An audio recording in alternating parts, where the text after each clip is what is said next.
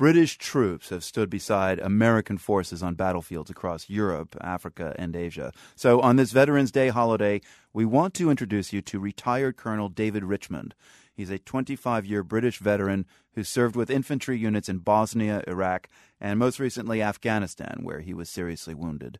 Yeah, it was a, gunshot wound um, in through the back of my right thigh, out through the front uh, and it removed um, 10, well, between the bullet and the initial immediate surgery, 10 centimetres of bone. So, well, they, very nearly took it off at the time, um, but then left for the choice we can try and rebuild this or we can, or we can take it off. The chance are you might lose it anyway.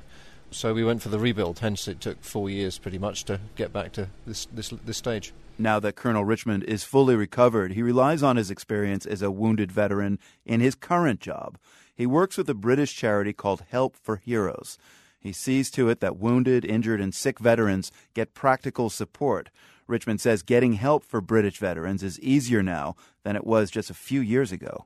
I, I think there was a period of time, certainly in the early 2000s, around Iraq time, where you know, due to our troubles with the IRA and terrorism at home, we, we'd almost withdrawn behind the wire as servicemen. We weren't seen in uniform much. And actually, if you were seen around the streets of the UK in uniform going about your domestic business, people looked at you sometimes if you had two heads.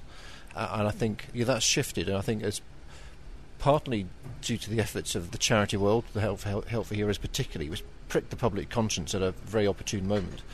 There's been a sort of outpouring of support for servicemen, which very cleverly has been separated from what perhaps we asked them to go and do. So support for the people, even if some of our population have reservations about the cause.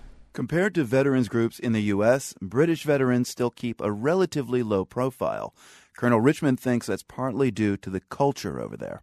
I think that's the British way, though, and it's not. It's just a different way. It's not right or wrong. It's just a different way of doing it. But we're certainly more visible than we ever have been before, more vocal, and I think there's a greater degree of understanding and support for that population. I think there is a real balance to be struck, though, between um, being visible being vocal about what's needed to support them and the sacrifices they've made, and being seen to whinge. And I think we wouldn't want to step over the line into whinging. Whinging, that's British for whining, and Richmond doesn't want any sentimentality either when it comes to acknowledging Britain's debt to its veterans. Yeah, I mean, I, I, I should probably emphasise I, I don't see whinging. It's not happening. But I think the risk is you, you push this too far. The sen- sentimentalism is a very good way of putting it. But I, I think we, we, as a community, you join up, you serve, you do it voluntarily. Nobody's forced you into it. You do it knowing the risks. You never think it's going to happen to you, and if you did, you probably wouldn't do it in the first place. But when it does, there is a duty on the nation, the services, the government, the country to look after its returning veterans who've suffered suffered wounds. Maybe not visible wounds, but there is a duty there for the nation, and it needs to fulfil it.